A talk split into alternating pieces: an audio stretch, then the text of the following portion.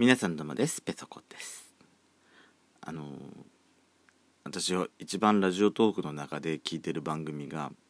えー、昔も今も梅塩さんの油売って子なんですけどもうここだけはぶれない。大好き一番大好きな番組なんですよ。で今日ふと思ったのね。まあ、前々から梅塩さんの声ってすごく心地いいと思って聞いてたの。もうすごい耳なじみがいいっていうかででも梅塩さんもほらやっぱり人ですからやっぱり話してるとテンション上がってきたりすごいそのローテンションの時とかってあるわけじゃないですか。あの梅塩さんのねテンション上がってきてまあテンション上がる時結構多いと思うんですけどもすごいすごいグワッっていうグワッっていうそのハイテンションハイテンションでもないんでしょうけどすごいグワッってすごいいいテンションの時があるわけねその時まあその時が一番近いと思うんですけど私あのあの、まあ一度離れましたけどモーニング娘。すごい好きなのねであの今でもよく聞いてるし聞いてるんですけどあのー、歴代メンバーで一番好きなのはまあナッチなんですけどあの年が一緒っていうのもあるんで。でその初代から見てたってのがあったんでね。でナッチだったんですけど私多分ナッチの次ぐらいに好きなメンバーってあの9期のあのズッキなんズッキ。あの鈴木かのんちゃんが多分ナッチの次ぐらいに好きかまあナッチといい勝負ぐらいに好きなの好きなのよ。キャラがあのほらあのほら在あの在籍中はさそのとぽっちゃりメンバーとかよく言われたりしてねネットでもねいろいろ言わ言われてることもあったりしたわけじゃないですか。でも私あのキャラクターが大好きなのよ。もう体型とかも含めてあのズッキーのあのキャラクターが大好きなのね。で実際のところズッキー可愛いのよ。可愛いしあの歌もまあ歌姫って呼べるレベルじゃないかもしれないけど歌だってそこそこちゃんと歌えんのよ。ね。でぽっちゃりメンバーってか言われるけどちゃんとねフォーメーションダンスもできるしあのポテンシャル高いのよやっぱり。まあ娘に選ばれるだけあって。でそのズッキのね喋り方の声のトーンっていうか梅塩さんのテンション上がってきた時のトーンとズッキーの声ってあ似てるわと思って今日聞いてて。あ心地いいっていうのがそこそこのそこがポイントなの？そこがポイントなのかしら？でも似てるなって思ったの今日ね。まあふとふとなんですけど今までずっと聞いてましたけどもう何年もう3年ぐらいずっとあのほら「ドスコイラジオ」始めてからなんでずっと聞いてましたけど初めてなんかそこに気づいたなと思って。なんかそういう共通点見つけるのってそう好きな好きな人の共通点見つけるってなんか楽しいなと思って今日いたとこでした。昨日もしかすると多分久々にズッキーのねインタビュー動画とか見たのも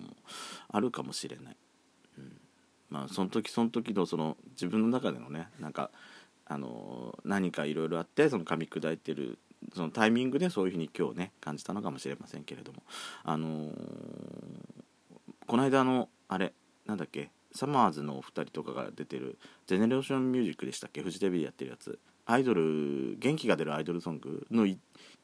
位に選ばれてた。1位なのかなあれ。1曲いいなどうなのかな。あの8つの中の1つっていう言い方がわからないんですけどもそれにねそのズッキーの卒業曲の「歌方サタデーナイト」が選ばれてたのそのその25歳以下のね年代で選ばれてたのがすっごい嬉しいわと思って。自分が好きまあ私あの曲きっかけで戻ったからやっぱり。やっぱ何年とずっと離れてたけど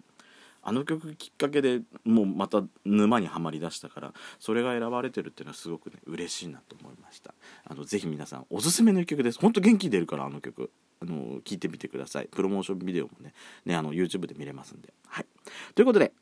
今回のペストコスタートしたいと思います。ドスコイラジオスピンオフ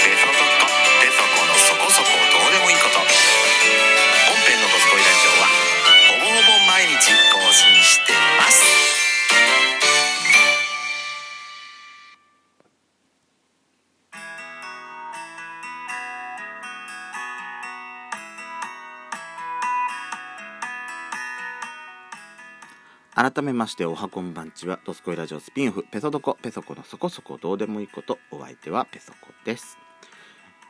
今回はですね、えー、お便りいただいております、えー、お便りの方から紹介していきたいと思います、えー、デカシバさんからお便りをいただいております。ありがとうございます。えー、床屋のオーダー、私も苦手です。で、えいうか、床屋の椅子にじっと座っているのも苦手。苦行でしたが、新しく友人になった人の美容室に行くようになり、座っていることは辛くなくなりました。あ、羨ましい。なんかお友達で、そういうね、美容師さんとか床屋さんがいるってすごく羨ましい。私、昔はさ、あの、うち親戚で床屋さんしてた、まあ今もしてるんですけど、今ちょっと、やっちゃんと同じ別のとこ行ってますけど、あのー、でもほら、個人でされてるんで、で、他に誰かスタッフさんいるとこわけじゃなかったからあのまあね年齢もやっぱりやっぱり高齢になってきてるわけだからいつかは別の床屋さん探さなきゃいけないなと思ったのでずっとね。あのまあやっちゃんがいいタイミングでだから探してくれたから連れて引き引き連れてってくれたから、まあ、大変すごい助かってるんですけども。ね。やっぱ知り合いがだとねいいよね。私もそう私そうなの。そう。あの床屋で話しかけられると何喋ったらいいか本当分かんなくなるから。いや最近よくあるじゃない？あのあの話しませんおしゃべりしませんあのオプション。私あれ欲しい人です。えオーダーはお任せしてしまいます。あいいな。参考になりませんでいいうん？全然。あのネタとしてやっぱ広がるからデカシバさん。あのあのネタにならないとかあのあの参考にならないとかと全然関係ない。あのどんどんどんどんもう送ってください。ネタとしてもどんどんもうここからね広げようと思えばもう私も全然広げられるんだけど時間的にね だったら最初からデカシバさんのお便りだけをあの取り上げてそれで12分喋ればいいじゃんって話なんだけどさ、ね。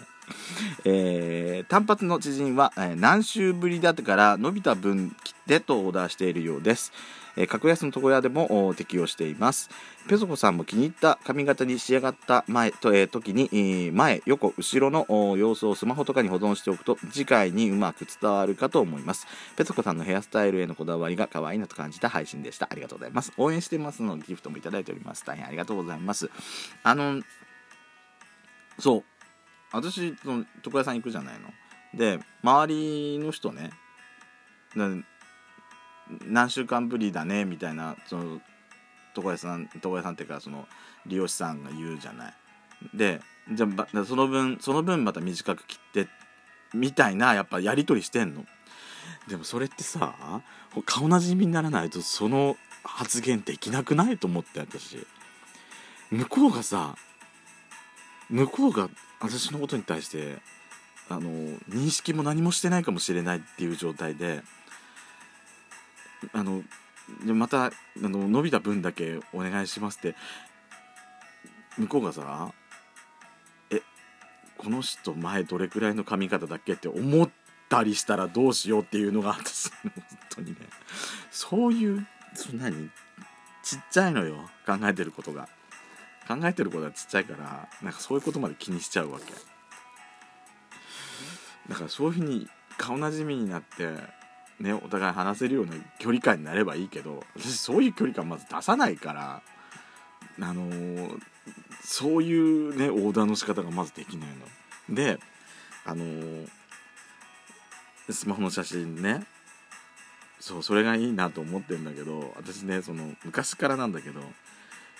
誰々そう例えば有名人この間も言ったっけ？有名人の誰々みたいな髪型にしてくださいっていうのがまずダメなの。苦手なの。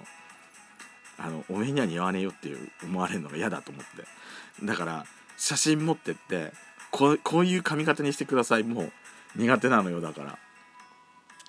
ら。いそれこそだ自分のね自分のあのー、髪型をとって前回みたいにこんな髪型にしてくださいっていう頼むとするじゃない？頼んだ時にえこの人自撮りして